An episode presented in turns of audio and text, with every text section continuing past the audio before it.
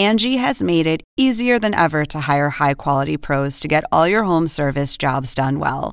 Just bring them your project online or with the Angie app, answer a few questions, and Angie will connect you with local pros who match your specific needs. Or book a service instantly at an upfront price. So join the millions of homeowners who use Angie to care for their homes and get your next home service job done well. Download the free Angie mobile app today or visit Angie.com. That's A N G I.com. Angie has made it easier than ever to hire high quality pros to get all your home service jobs done well. Just bring them your project online or with the Angie app, answer a few questions, and Angie will connect you with local pros who match your specific needs. Or book a service instantly at an upfront price. So join the millions of homeowners who use Angie to care for their homes and get your next home service job done well. Download the free Angie mobile app today or visit Angie.com. That's A N G I.com. Just a couple of grandpas hanging out, Yes. talking about stuff. Hello, Henry. That's. Big Papa's here. Uh, hello, Katie. Hello, Amy. Hello, Everett. Hello, Bennett. Those are my four. Ernie, I got to give you and Clark Kellogg credit. Yeah. We did not oversell You did not grandparenthood. over. You said you, you you you and Clark said Charles Chuck is going to change your life, yes. and that little man has changed my life. It's uh, it is. It's a It's surreal. It's an amazing. It's an amazing thing. And and you know what else is amazing? The fourth season of the Steam Room. Man, I can't believe it. It's it's it's been uh, it's so much fun. I'm gl- I'm glad to be back. Yeah, I am too. Yeah. and it's and it's uh, well, I've seen you since then, but it is. It's it's kind of a season-driven podcast. When the NBA season starts, we start. We and then refreshed when and June ready to when go. June comes around, we're like, enough of that. See y'all in October. Yes. Uh, so we're glad. But see, once you have membership as a loyal steamer, you never have to renew or anything like that. There are no, you know, restrictions apply. That doesn't, you know, once you're a loyal steamer, you're always in. So welcome back. Uh, Thank you, brother. to our to our podcast. And uh, if you're by chance new to the podcast, we always begin with Chuck's favorite phrase, which is first of all. First of all, hey, Sabelle, hand me that, please. So, guys, uh, I got this really nice note today. Ah, Uh, from uh, first of all, season four. I remember you put Heinz 57 on everything, Chuck. Want to give you some some thank you, Cap. Michael Kaplan is Cap. He's our producer. What's wrong with this picture, America? This was in my sitting outside my locker day when I checked in. Do y'all, have- do y'all notice I have the answer. yes. There are no tops on the Heinz 57 bottles. Cap, can you explain to me why there's no caps on my Heinz 57s? No cap. It didn't come this way. Stop lying. But it's still sealed for your It is uh, sealed for your safety. But if, thank goodness. But so it, it apparently is uh, sealed. Cap, please uh, next time you get me some caps, bring some caps with my Heinz 57. But I want to say thank you and welcome to season four. How long will it take you to go through those two? Well, any steak or chicken, I'm putting that on it. Is that going to go in the green room, or are you going to have those? I keep it in my locker because I order chicken or chicken every night. Yeah. So yeah. you so you keep the Heinz 57 in your locker, yeah. not out where you where you're going to eat. No, because other people use it. Okay. And you don't refrigerate it. Uh, I probably should, but I don't. Does it say refrigeration is suggested Well, once I, you I don't open? want other people using my stuff. well, Ernie. they won't. You keep it unrefrigerated. If if it's supposed to be refrigerated, nobody's doing going to want it to for, use for it. ten years. Uh, it that- don't go. It ex- I ain't got that sick explains yet. that explains a lot. Ernie, can I get to my first of all? I wish you would. I got a list list here. Uh, unfortunately, we heard the news about Brittney Griner today that she lost her appeal. Right. You know, so man, I'm just thinking about her and her wife, and that's a crazy situation. You're dealing with a crazy person over there in Russia. So I want them to let them know that we were thinking about her. I know she had a birthday a couple weeks ago. We acknowledged on the show, uh, and just wishing her the best. And that's uh, it was it's a nine year sentence which she appealed, which Yes. was denied, and so now the word was she will uh, be going to a penal colony. Which is apparently really bad. it's uh, if you if you look that up online, you will see various uh, descriptions from uh, people who have been there to Yeah. describe the conditions, and you know it's Crazy. it's a labor. uh, Yeah. It's kind of a labor camp thing, and it's a the treatment as uh, uh, the descriptions of some of the treatment there are not good. So uh, I saw the State Department spokesman was talking about the fact that they're still talking um, with the Russian government, trying Yeah. to work something out. But she's gone from this all-star player to a political pawn. Yeah, it's uh, it's crazy. So I want to give a shout out to two of the greatest who hung him up recently: the great Roger Federer and the great Serena Williams. You know, Serena's the greatest female tennis player ever, one of the greatest female athletes of all time.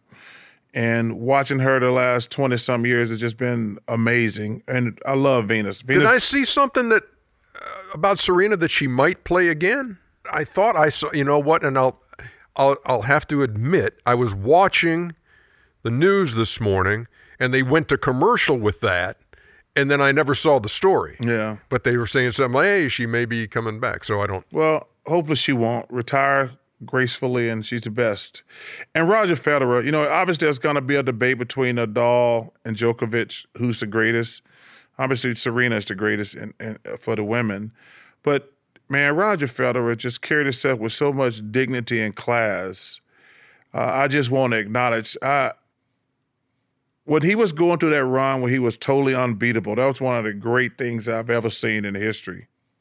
And I, I saw that story where him and Tiger were together. You like the two best at what they were doing at the time, and it was pretty surreal and special. And uh, last and lot, and last and definitely not least, how can y'all mess up college football? College football, I love the NFL, but I love college football And boxing. and, and boxing. You know, box, football and boxing are my two favorite sports. You know that. So where's college football? Uh, you know, I put college and pro football in the same category. Oh, okay. Uh, but I'm concerned that these idiots and fools and jackasses who run college football are gonna ruin it. We need a commissioner of college sports because they're ruining these sports, man. Uh, How are they ruining college football? these kids are gonna start playing too many games, Ernie. If you're gonna expand this playoff, these guys are playing like two or three more football games. That's not safe for these guys. Um, I love college football. You know, I love my Auburn Tigers. We're struggling right now, but I, I'm with them through thick and thin, no matter what. But to ask these young kids to play two or three more football games, somebody gonna get hurt. Football is already crazy enough as it is. At least in the NFL, when they added a game, you know, guys were making millions of dollars. That's probably too many. You know, guys will take because you see all these football players beating up bodies, CTE. How about cutting down on the regular season game? 100% is the right thing to do. We don't need to be playing Northeast Louisiana. No disrespect to Northeast Louisiana. And none taken. None taken. But we need to have somebody come in and says, guys, if we're going to expand the playoffs, let's play less regular season games. I'm with you. I mean, but to ask these guys, especially, and no disrespect to the Big Ten and the Pac 12 and all those, guys, the SEC is like a minefield. If you have to play all those SEC schools and then play an extra two or three games, somebody's going to get hurt badly. So shorten the regular season, get some independent people out there, put the best teams in the playoffs, but do not make these kids play two or three extra football games. Do you think expanding the playoff is a good thing? Yes. I think it's a good thing if you shorten the regular season. But I mean, including more teams Yeah, but than you- the four that you've got But right now. because aren't they- you always going to have somebody saying, "But how did you leave these guys out?" Well, that's you, that- you could have 36 No, teams in there and say, "Yeah, but No, but the you- 37th team should have that- been in that's there." like the NCAA tournament. I know. Nobody runs around saying I'm number 69 and 70, Ernie. Oh, they do it all the time. That don't make it right. They do it all the I- time. yes, Every time the bracket it- comes out, it- how did you leave it us drives out? me crazy Yeah. when that happens. Yeah. Like, first of all, they discriminate against the smaller schools. They finally had a breakthrough last year with Cincinnati, but the smaller schools don't have a chance because they're going to take the four biggest schools. So if you expand the playoffs, I think you can say, okay, nobody can. We gave them- yeah, we we gave we, we gave uh, so we gave six other slots. We're the small school that should have been in, in- Yes. in- instead of that other small school. Yes, You're still gonna get some bitching you, and you- moaning. You are, but if you expand the field, you can at least say, well, because every year that's there's probably one team, maybe two, that has a legitimate gripe. But I, I, I believe in expanding the playoffs, but you got to shorten the regular season. How big would the expansion have to be to get Auburn into the playoff? It's too soon, Ernie. it's too soon. I, I apologize. As soon as that came out my mouth, You want I to was put it like, back in? I was like, I shouldn't have said it's, that to it's, Chuckster. uh, hey Auburn, That's I no love- way hey, to start season Auburn, four. I love you no matter what. That's no way to to start season four. I apologize. Okay, thank you, Ernie. And Go, Ernie, and go dogs. And what? I tell you what, though, you guys are starting to pick it up again. It's going to be a very interesting Georgia Tennessee game. Oh, you interesting? Because let me tell you something. That Alabama Tennessee game was one of the best football games I've seen in a long time. Mm-hmm. I watched that thing from beginning to end. Especially if you're a fan of defense. Yeah, uh, yeah, yeah, uh, yeah. Uh, that was one of the best games. And actually, the Utah USC game was fabulous that night too. I don't want to look past Georgia, Florida. That's always fun. That's always. Florida ain't gonna be. Come on, no, man. it's a, but it's a, it's a grudge match. Yeah, it's yeah, a grudge but match. yeah, the, yeah. But think about Florida. They got underdog and Alex losers. Two of our co-workers, and you know them well: Joe Underhill, researcher; Alex Hooveris, paintbox uh, artiste extraordinaire. Artiste. Artiste. When he worked at Subway, he was sandwich artiste. Art- there, oh, way to work but, that but, in. um, yes. Uh, but Georgia, Tennessee is gonna be. Where's that game at? I believe that's tween the hedges, is it Ooh. not? Isn't that twixt the hedges? I believe it is. Anyway, Man. So, But I uh, digress. If you're gonna expand the playoffs, you got to shorten the regular season because it's just these are young kids. They're not pros. They're not grown men. And like I say, you know, obviously we have a big issue with CTE in the NFL, but these college kids, they don't have no union or anything to fall back upon. A lot of these kids gonna be beat up and have brain damage, and they're gonna be just roaming around in society. So I love the game, but let's protect these players and don't just look at the bottom line. gotcha, Chuckster. That's first of all. We are underway, uh, season four. Yes! When we come back, our first guest Oh yeah. of season four, um, who is joining the uh, the family here. You'll see him on Tuesday nights beginning in January. There's a tease.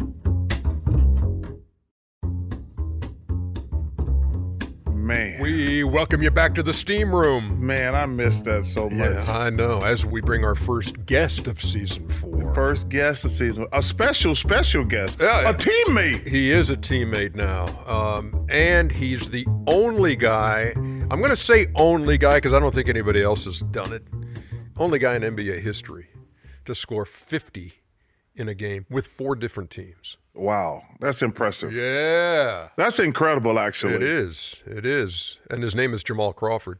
And he's part of the Tuesday crew uh, that begins in January uh, with Adam Lefkoe and, and Candace Parker and Shaq. Well, two of my favorite people, Candace and Adam. Yeah, well, uh, you can keep your your problems with Shaq to yourself for now. I don't have a problem with Shaq.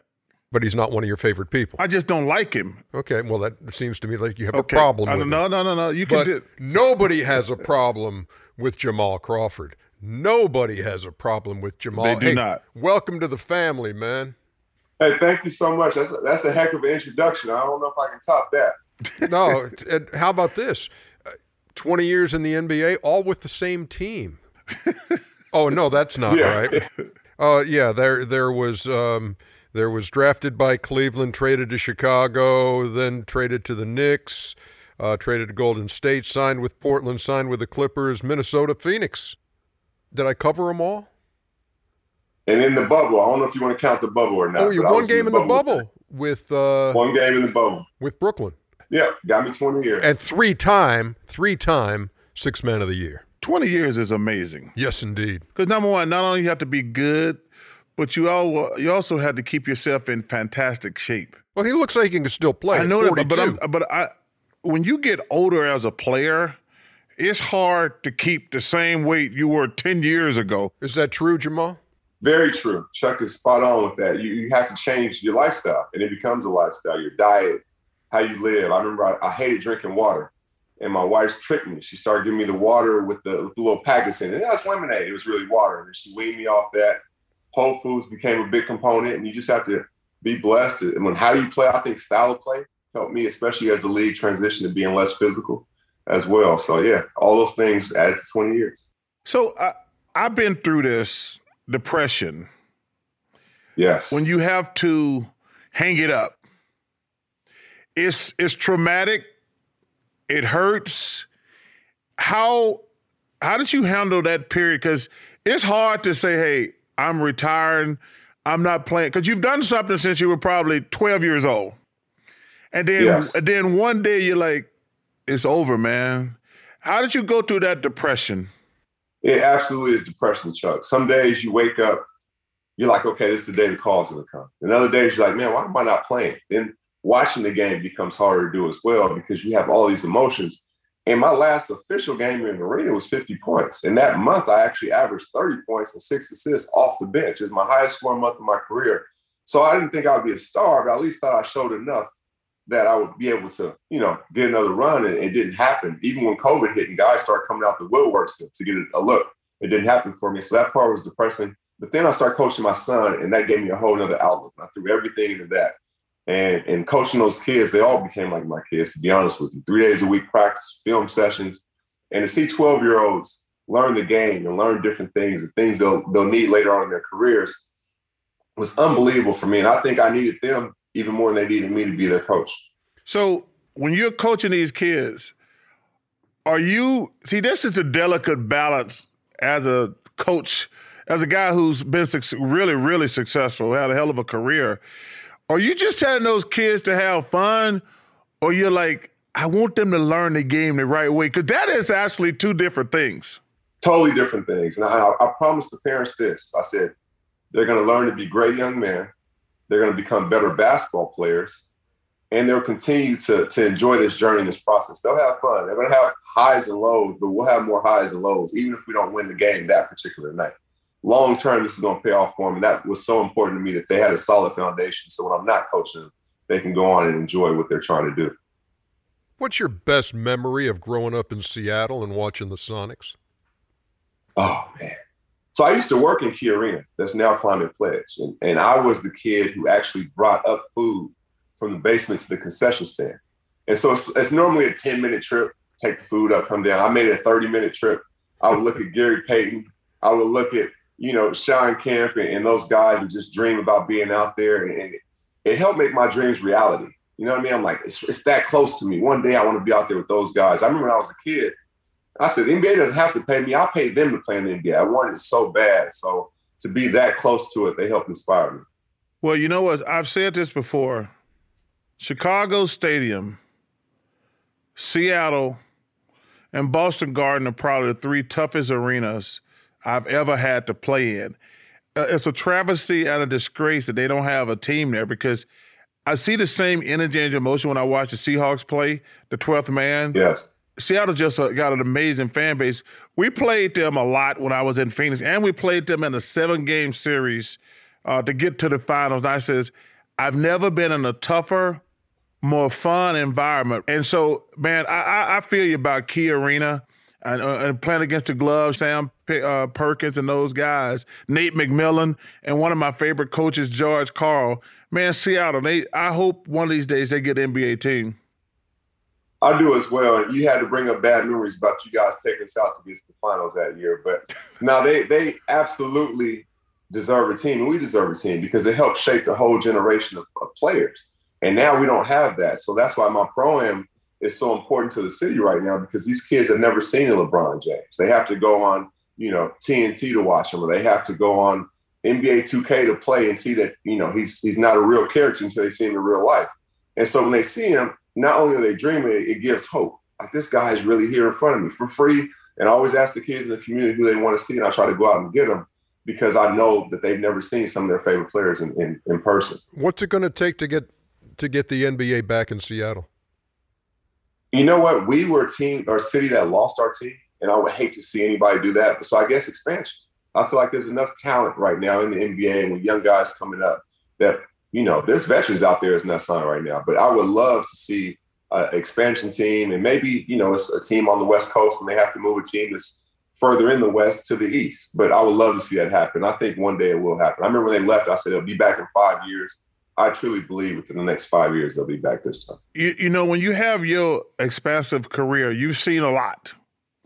I want you to answer yeah. these questions here, three of them. Okay.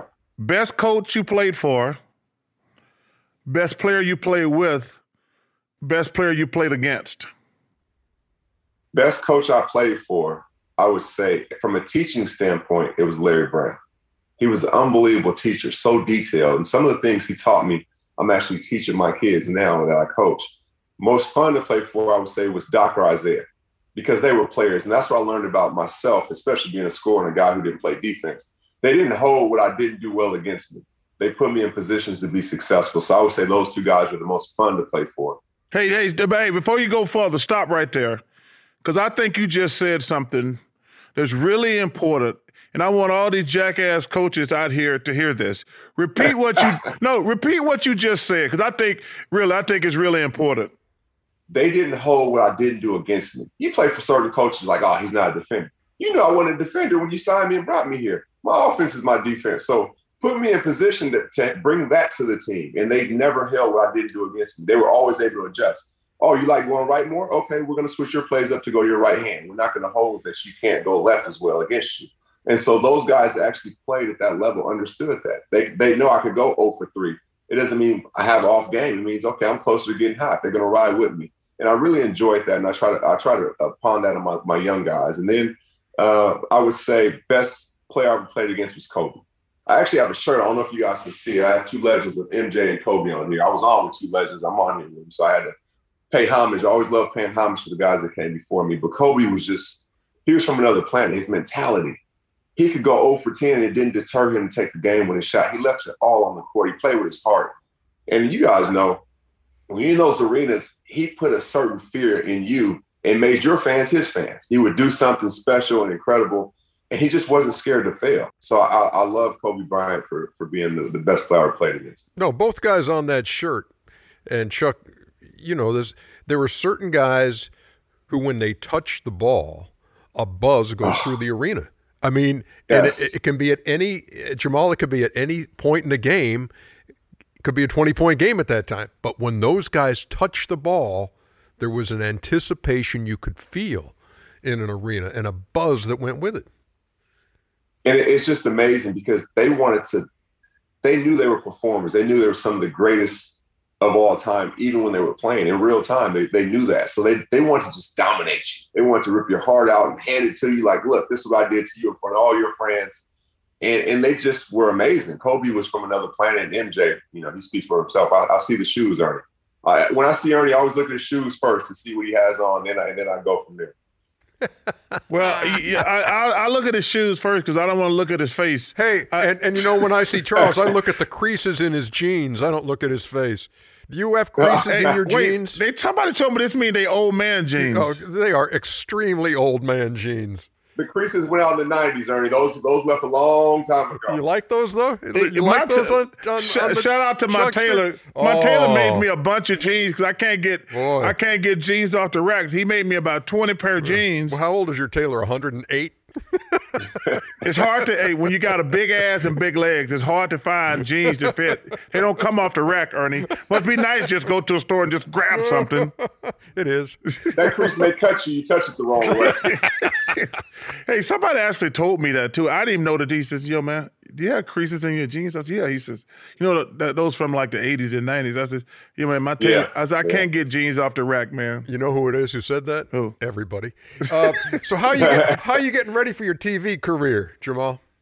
I'm just watching and, and learning and studying. I'm, I'm watching you guys. I actually had a couple questions for both of you guys, one each, but we can get to that whenever you want. It doesn't matter. We're just sitting around talking. All right. So for you, Ernie, there's a lot of athletes that are outspoken right? Like they, they say stuff, you know, people like them. Chuck is one of the ones that everybody gravitates towards because he's real, he's authentic. At what point did you know he would be special? Uh, I would say one show in. I really did. Really? I really did. Thank I you. mean, Thank, thank here- you both of you guys. No, but here and here was my here was my concern, Jamal. I said, okay, he's can I tell the he- story? look, he's always been just a second. He's always been the most quotable guy out there. Always been. And and uh, so is that gonna is that gonna happen when he gets on TV? Because I've seen a million athletes who Right. when you see him doing a post game interview or you see him, you know, behind the scenes stuff, boy, look at his personality. He'd be great on TV. And all of a sudden the red light goes on and it's like, yeah. We And see that a lot. We see yeah. that a lot on NBA TV. Yeah. So, so, so that was one concern, the, and for no reason. And then the other was when the novelty wears off, Yeah. will the chuckster say, "Okay, I tried that. That's enough." Um, so I guess the novelty, twenty something years, uh, the Hey, novelty, that's not an issue. But Out- no, he was he's been himself the whole time, which is key. You just got to be yourself, and and I think Chuck's Right. done that, and and much to the. Uh, to the benefit of, uh, of our show. Well, I tell you what's funny. Uh, I can't remember. It was like, I think it was like a month or two in, Jamal, and Ernie pulls me aside, and he said, "Yo, Chuck, be honest with me. How long you gonna be here?" and I looked at him with a straight face. I said, "Ernie, I'm gonna be I'm gonna be here two years, and then I'm gone. I'm gonna be running the NBA team. Blah blah blah." Right. And, hey, Right. 22 years later, I'm still stuck here. Yeah, sitting in a leather chair. Yes.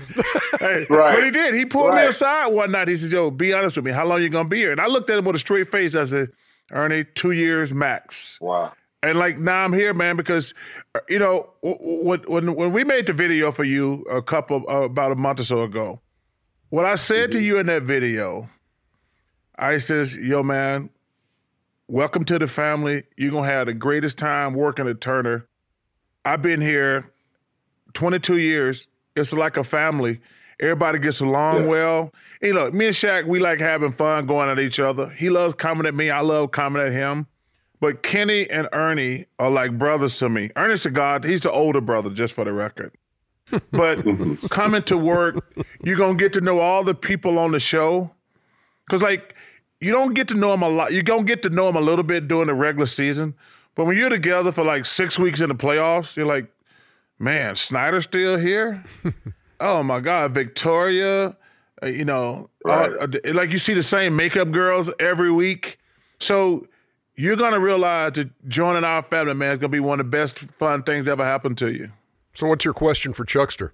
Yeah, Chuck obviously played with KJ.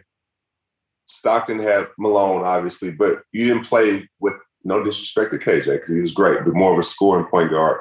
You didn't play with Isiah or Stockton or Magic. When you came to this side, Ernie obviously is the best point in the business. When did you recognize that? We know Ernie from a distance, right? You know he's great. When did you know you were absolutely running with the best point guard on TV? it, it- it's gonna sound it, it not uh, really really quickly because first of all I knew it because me and Kenny got two totally different personalities. Right. So, but I knew right away because man, I didn't know all the bullshit he had to do. like, I like it is so much to go into doing the show that me, Kenny, and Ernie got zero idea that's happening. And then when you sit around and you talk to TK, you talk to Fiorello, you talk to Craig, you talk to Howard, Yeah. I mean, you talk to Jeremy, and you're like, yo, man, Ernie got a lot of stuff. They're like, you have no idea how, because it is segments. We don't even think about it. He got to know when to go to commercials, what we're going to talk about here, there, there. And I was like, yo, man, and, and, and I said this publicly. I, I'll say it to you now. Ernie's actually like the only guy on the show who really works. I was gonna say that. I was gonna when I came to field in for you, not to cut you off. We're all in the back, you know, in between games and stuff at halftime, and Ernie's the only one on set, like still like working. And I'm like, oh, so I'm paying attention to everything. I'm like, wow, okay. Success leaves clues. It's, it's no mistake of why he is who he is. Okay, look, uh, we all got jobs. I love my job, Oh. and I appreciate the kind words, Yeah. Jamal. But No, it is. but- It's just. but- It's. It's. It's all about knowing what's my what's my responsibility on that show. Am I am I there to tell you tell the fans what it's like to be in a huddle with 1.6 seconds to go in a game? No, because I ain't been there. But my job is to get the guys who have been there Yeah. to tell about that and to and to try to move the conversation along so you guys can be who you are. Selfless point guard. Yeah, no, uh, you use the term point guard. I says he's the best director. Yeah. Because I actually love what you said. There's some great analogies I always use. I talk to college kids a lot, mm-hmm. and I told you I used to analogy last week, and Shaq like, man, I love what Popovich said. Uh, you know, and he said, when did Kawhi become a great player? He says, when I called a play, he realized it was for the Spurs to score, not just him. That's something right. that a player needs to learn. The second thing is what you just said about so many coaches worry about what guys can't do instead of mm-hmm. putting them in a position to be successful. One of my favorite players all time is Tyson Chandler. And me and Kenny we had, you know, we we the thing is what's crazy. We talk to coaches, general managers all the time. They want to know something. They want to pick our brain, and it's always a private conversation. I would never divulge our conversation because it's always private. But this one guy, general manager, says to me one time, and I was telling Kenny about. It, he says, "You know, I'm not a big Tyson Chandler fan," and I'm like, "Why are you not a big Tyson Chandler fan?" He says, "Well, all you can do is play defense and rebound." And I looked at him like, what do you mean? he says, I need my I need some guys out there who can score. I said, You need defense and rebounding too, don't you? So many coaches out there talk about things you can't do. Tyson Chandler's a hell of a player. He's one of my yes. favorite players. And if I get me a guy who's gonna play defense and rebound, two of the most unselfish aspects of basketball. And the third thing, Nick Saban, I saw him one time. I was watching, and this guy kept messing up in practice. And the coach says, We're going to keep doing it till you get it right. And Saban says, Time out, damn it. Time out, damn it. He says, We're at the University of Alabama. We're not going to do it till you get it right. We're going to do it so many times you don't get it wrong. I'm like, Ooh, that's good right there. That's good. That's yeah, really that's good. good. And those three things, when I talk to kids, I say, yo, man, put your kids in a position to be successful and also practice something so much where they don't get it wrong. When I look at Michael, Kobe, LeBron. I don't want to leave anybody else out because I know Kareem's in that situation. He's a real, an all-time great. I don't. Bill Russell, rest in peace, is an all-time great.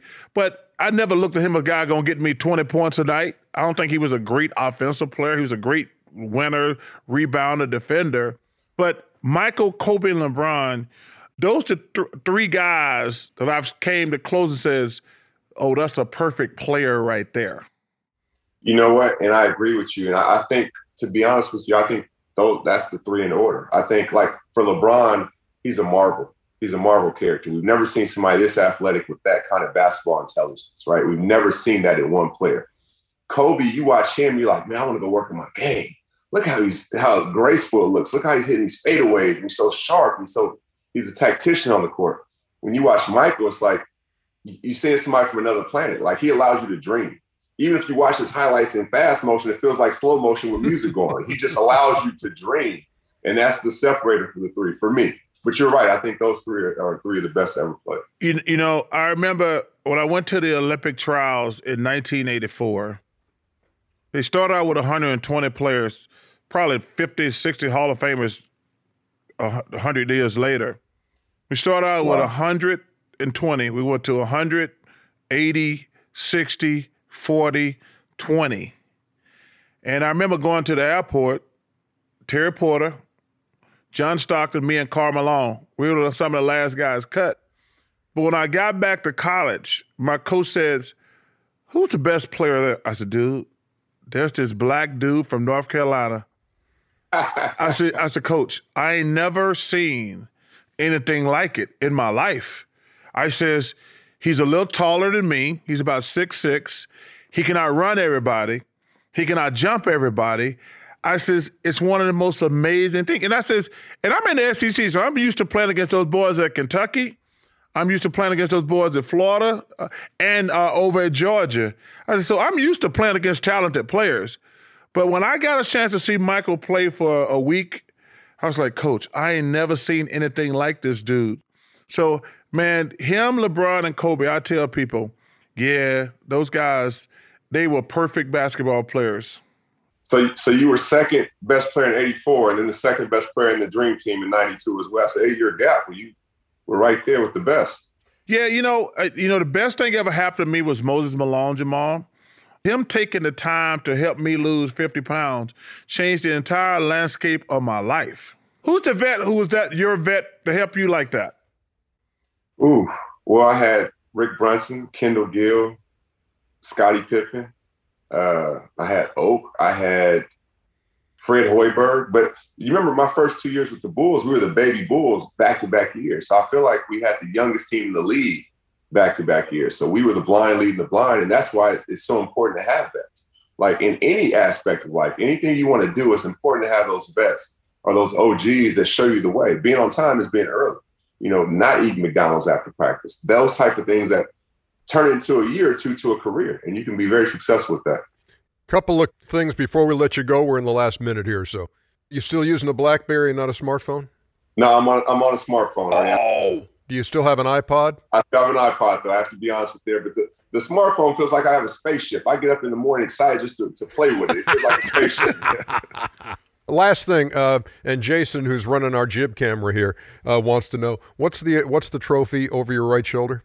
Oh, that's the Paul Allen Humanitarian Award. I actually got that last year in Seattle, and you know he did so much in the community here. And you know when you do stuff like that, you're not doing it for awards. So to be able to be recognized for what you do in the community and how you're trying to inspire people and uplift people is that to me that's like this the best award I ever won. Not trying to win one. You're a good man. I've, I've known that since uh, Yes. since my first conversation with you the night before the draft in 2000, man. And I Yeah. and this this young guy comes up and I'm like, wow, that's like the most mature kid of the draft right Yeah. there, man. Alive. You were you were uh, wise beyond your years and poised beyond your years, and man, what a great what a great career. And we're again we're thrilled to have you as a teammate. and I'm teammates with you guys. This is like a dream come true. I'm, I'm not jaded or, or like, yeah, I'm on that big time show. Like I am absolutely stoked to be with you guys. So thank you so much for inviting me. Appreciate course, you. my brother. Appreciate you being on the, on the steam room, and we'll uh, uh, you have to do it again next week and the week after and the week after. And they didn't tell you that. Yeah, I'm here. Thanks, man. I'm here. I'm here. Appreciate you, I'm a Jamal. Steam Room Pod subscriber. All right, Jay Cross. How That's, about? that's awesome, man. What a good dude. Hell of a career, 20 years. Yes, sir. Man. Twenty years is a long but, time but to you do know how anything. smart it is? You're talking about telling guys don't eat McDonald's, you know, drink You guys water. couldn't have been teammates. Uh, yeah, yeah, We'll be hey, back. You're correct.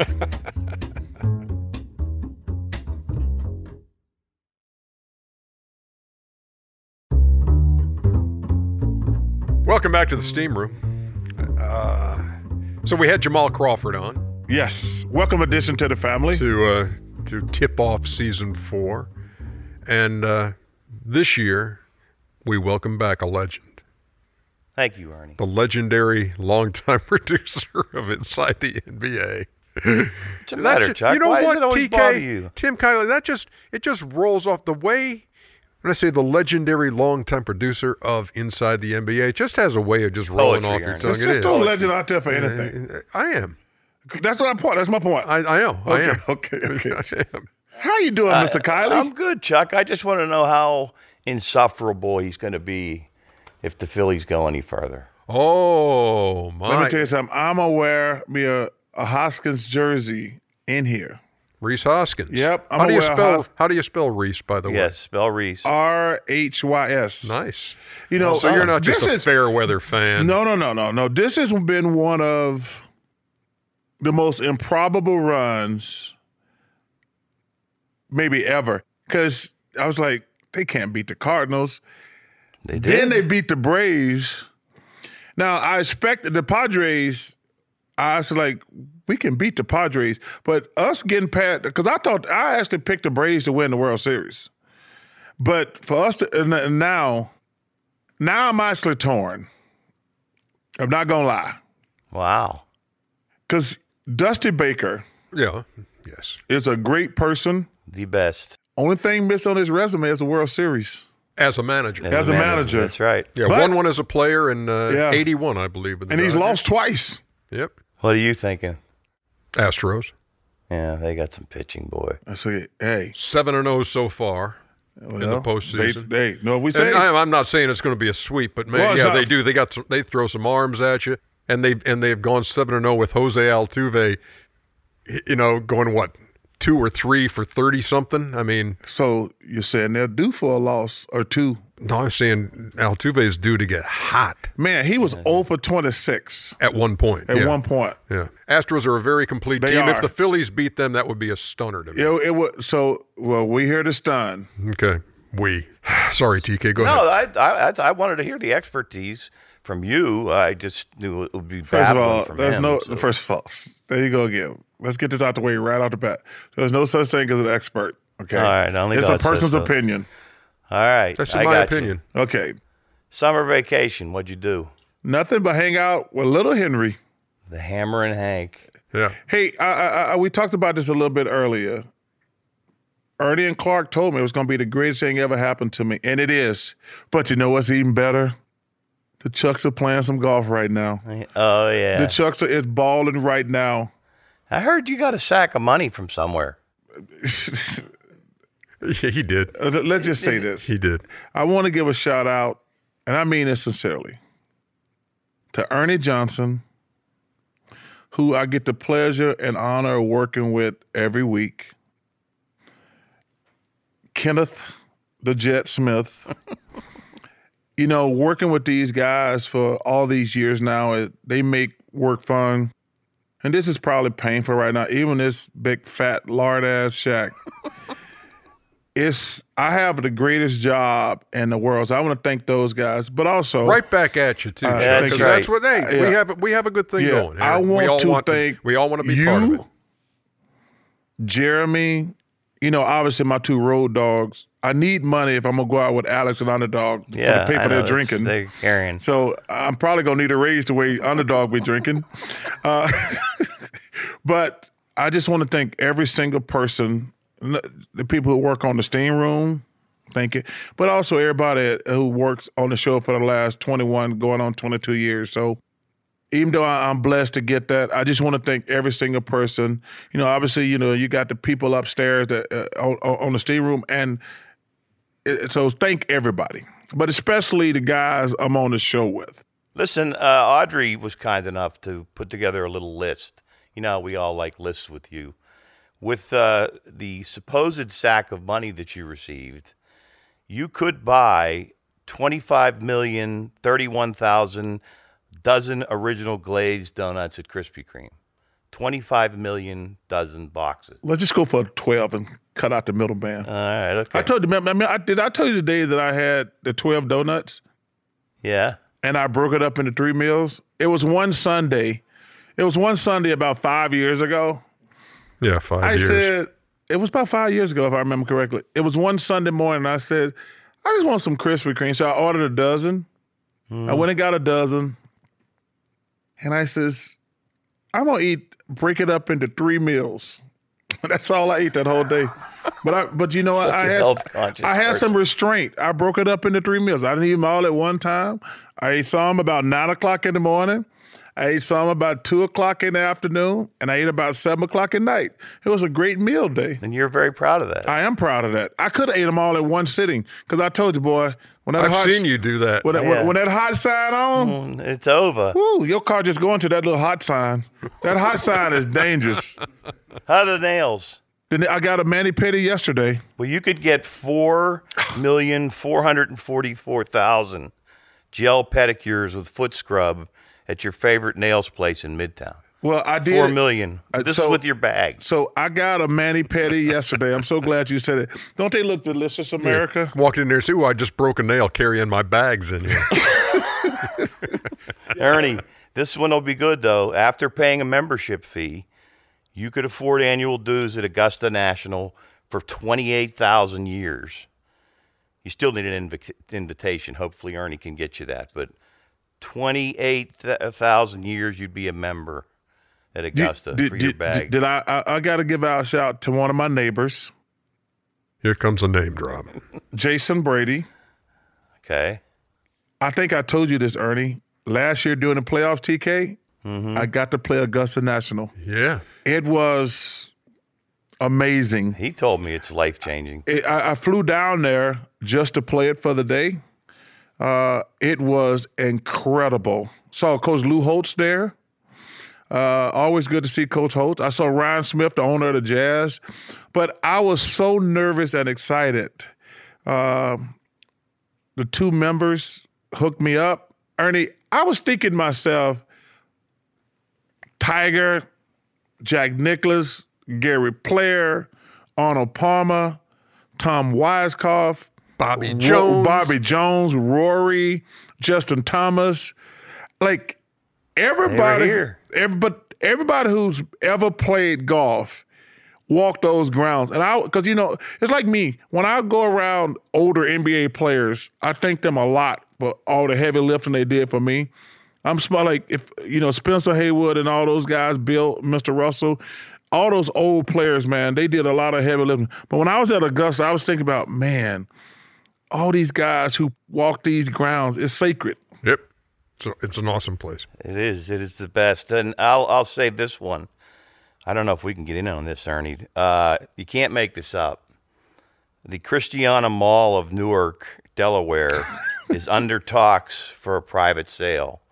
The majority shareholder just sold his stake for two hundred million. So you into buying your your daughter's Your daughter's mall, mall? No, the mall that you named your daughter no, after. no, it's, it's a great mall. Two hundred million. Who No, knows? no, Maybe no. business picks No, up. no, no, no. You know, America's full of lazy people. Everybody's ordering stuff online right now. You know, I hate that too. Yeah, I I've tell people, if you're too lazy to go shopping, you shouldn't be buying stuff. I've never bought anything online. You also people- That's never 'cause used an you're a- ATM. You're a, you're a knucklehead, man. Hey, if you too, That's the way it is these days. hey, get off your fat ass and go to the Oh, mall. yeah, right. Those have, you, people- have you seen a lot of malls these days? I Ghost go to, towns, I man. go to the store. Yeah, Yeah, because people are. like you Yeah. Ernie, are just clicking on a button. Yeah, that's I'm getting the hook, Chuck. The music's coming. man alive. Glad to be back, y'all. Hey, you know Great what? to be back. That Thanks- segment, thanks, Cap. TK, legendary. Isn't it though? Steffortless.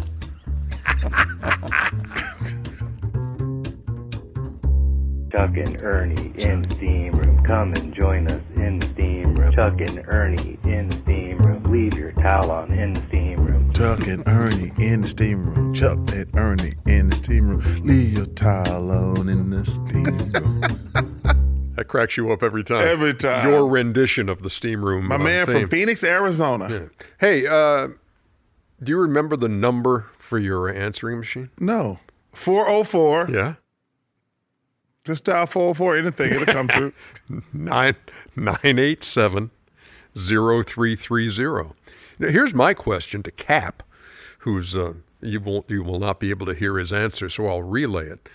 While we were in uh, Hiatus. Hiatus. There you go, Ernie. Big word. while we were in hiatus, uh, were people still calling the uh, the Chuck's answering machine?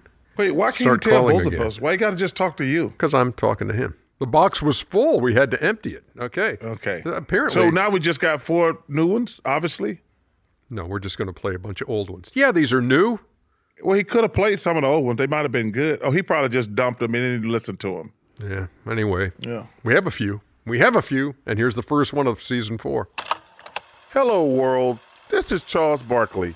Leave me a message. Hey Chuck, my name is Mukesh, or to India. My question to you is how do you handle criticism over the media and you still be happy? I'm so proud of you, Chuck. Please answer my question. Thank you. First call from India, India. wondering how you I want handle to go media. to In- I want to go to India one day. yeah. That's on my bucket list. Okay. Uh, how do you handle media criticism? Well, the first thing you have to ask yourself is is the criticism fair? That's the first thing about criticism. You can't overreact to criticism because some guys in the media have an axe to grind. They just don't like you. They don't like a certain player. They don't like a certain team. So you just ignore that. But I learned this from Dr. J.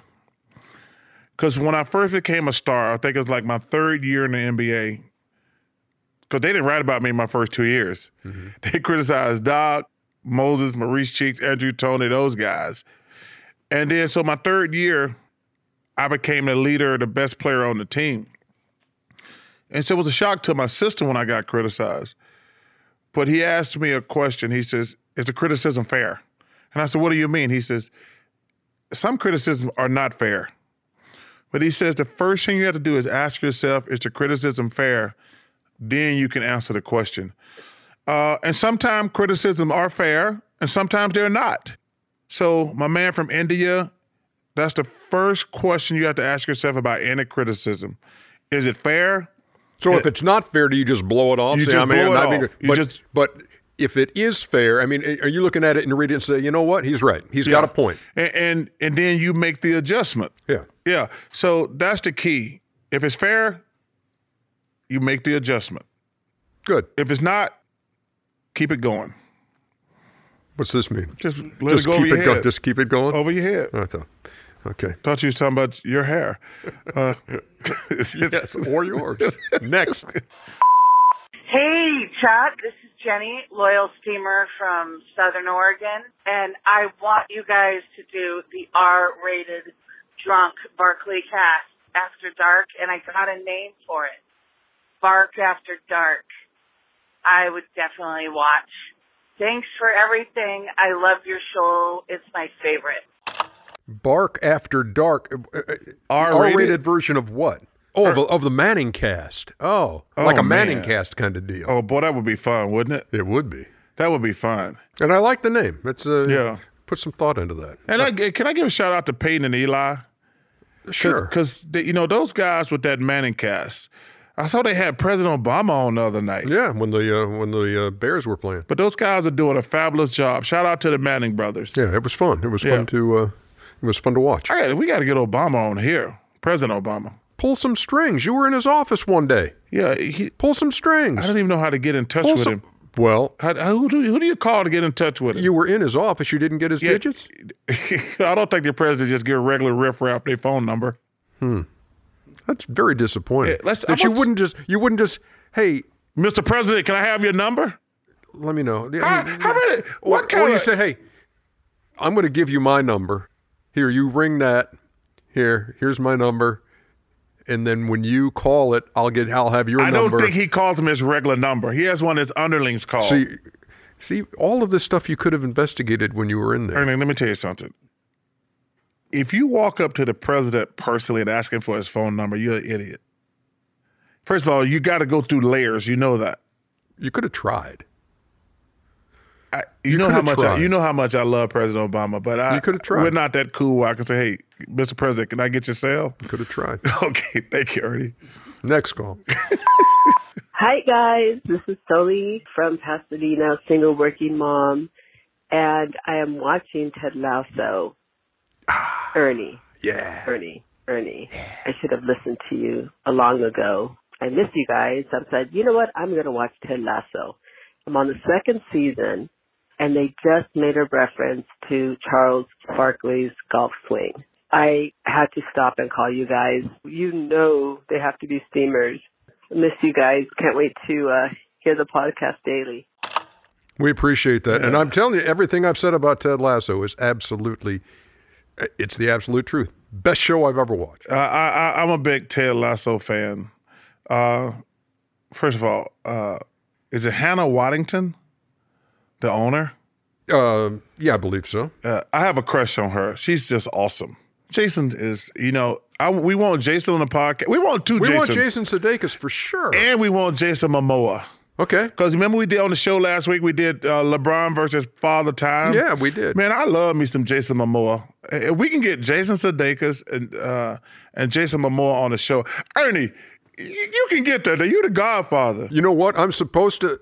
I, I talked. You know, I, I have a friend who's very tight with Jason Sudeikis, and we spoke last year about hey, and he said, oh, I can have him. I can get him on your show, and they were right in the middle of shooting, and then it never. And then and then our season ended, so I need to need to rekindle that. You know who it was? Who? Rex Chapman. Come on, I don't know what kind of strings we have to pull, Come but we on, want him on here. We we definitely want him. Come on, Rex. You know It's how I feel about you. It's Come on. such a good show. It's a great show, and uh, hopefully we can have Hannah Waddington on too, There you go. Yeah. There you go. And We- Jason Momoa. okay. Any anybody any other Jason? I'm trying you'd to like? think. Who is it? Jason uh, Bateman? Is he one? Jason Bateman? Oh, Ozark. yeah, Jason Bateman. Oh man. Uh, come on, Jason's a good acting name. Yeah, apparently. I'm trying to think, but it, that was three of them. Yeah. And it's Halloween. It, that's another Jason.